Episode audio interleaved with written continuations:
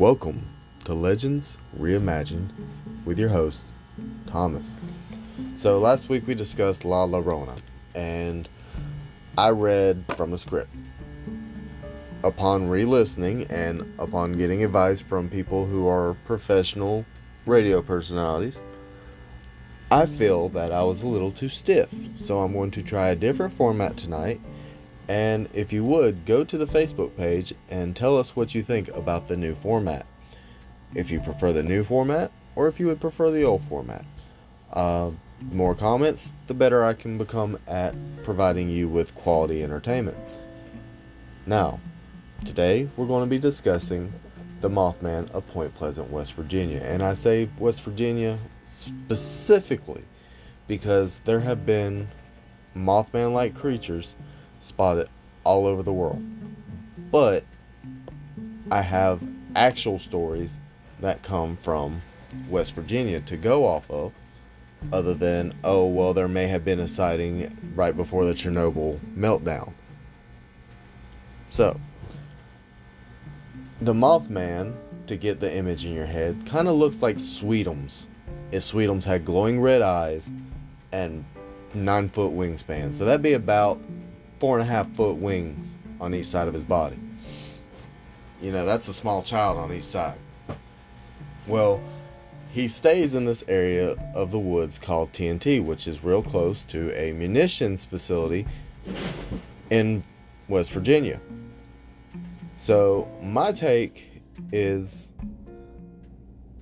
the Mothman lived in the woods and was at peace with the Native American tribes that were local to the area, and may possibly even be the Native Americans' Thunderbird, because nine foot wingspan, I would assume that creates quite a lot of noise as he flies.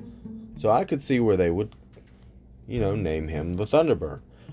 Now, the Native Americans got along well with the Mothman because they would bring him offerings of food, you know, goods, and he would leave them alone. He had no reason to mess with the Native Americans.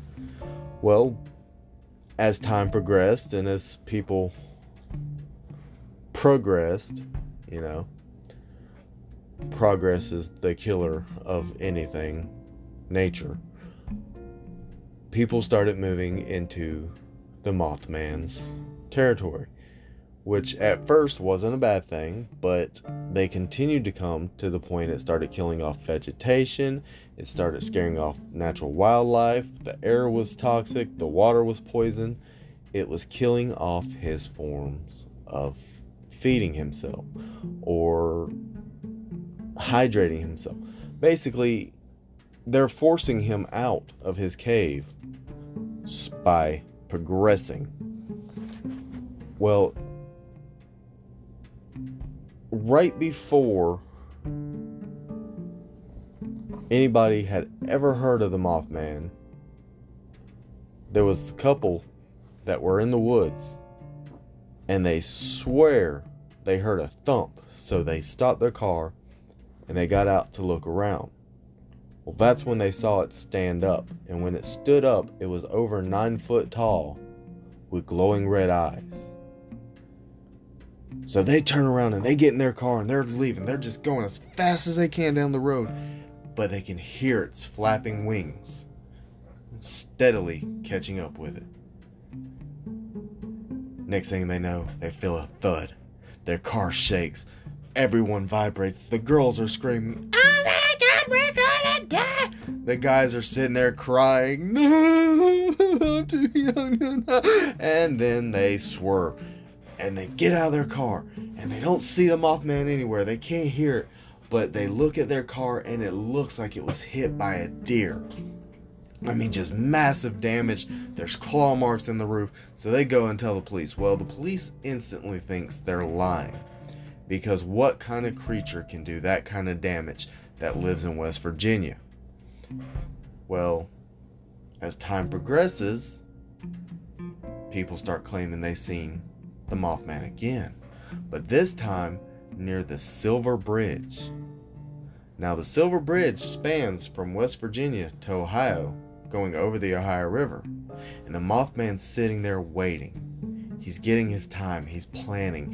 He knows that when the sun is right above the trees, that bridge is the most busiest. That is rush hour traffic.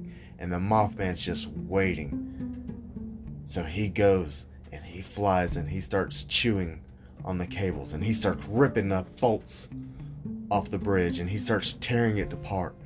And the Mothman's just waiting. Now he knows his time is coming. And finally, when the sun gets to where it's just above the tree. The Mothman rips the final bolt out, and as he does, the bridge begins to collapse. And in the water goes the cars with families, people leaving work, people going to work, people who were just out for a drive.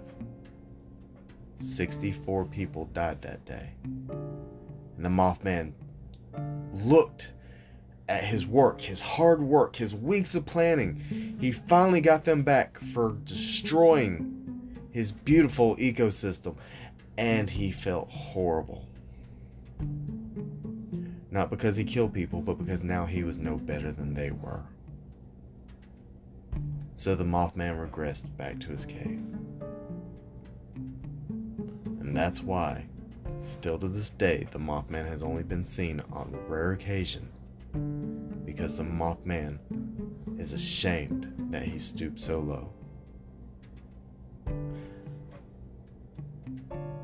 Alright, so that is my interpretation of the Mothman. Now, according to official reports, a single eye bolt on the Silver Bridge gave out, which caused the cables to snap, which caused everybody to go into the water due to poor maintenance on the bridge. Now, I'm not saying that's the accurate story, and I'm not saying that the Mothman didn't have something to do with it. What I am saying is what we have to go from are eyewitness accounts claiming to have seen the Mothman around the bridge shortly before its collapse, and the official records. So I take a little bit of both and I make them into one. Now, in my story, the Mothman is a fully sentient being. It does not act without motivation. Its motivation is it's losing its home, we're destroying its food, so it wants revenge, and upon getting revenge, instantly feels remorse. Feels bad for what he has done. And I've specifically made the Mothman a he because historically men have been more apt for brutal revenge historically. Not saying a woman couldn't do it because uh yeah, women are just as capable as men at seeking revenge. I have been to high school. I, do know this for a fact. But I honestly feel like this is a different story other than the mindless creature that flies and has no motivation, just attacks willy nilly. And in my opinion, this gives a different perspective. Maybe he's not attacking because he can, but because he's losing and he's angry. You know, it gives him an emotion beyond the, oh, he's bad because he's bad. You know, there's got to be some kind of motivation behind it, and that's what I would like you to look for when you hear stories of any type. I'd like you to really study what you hear, study what you see, and create your own narrative if it's something that isn't set in stone.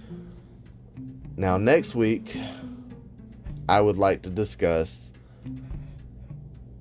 I'm thinking, and this is just my thought process, of visiting the Salem witch trials, but again with a twist. So I would really appreciate it if you tune in next week. I am truly sorry for the two day delay. I had some equipment issues and am actually recording right now from my phone. So forgive me for the poor quality, but we're going to get through this together just like we did 2020. See you next week, guys.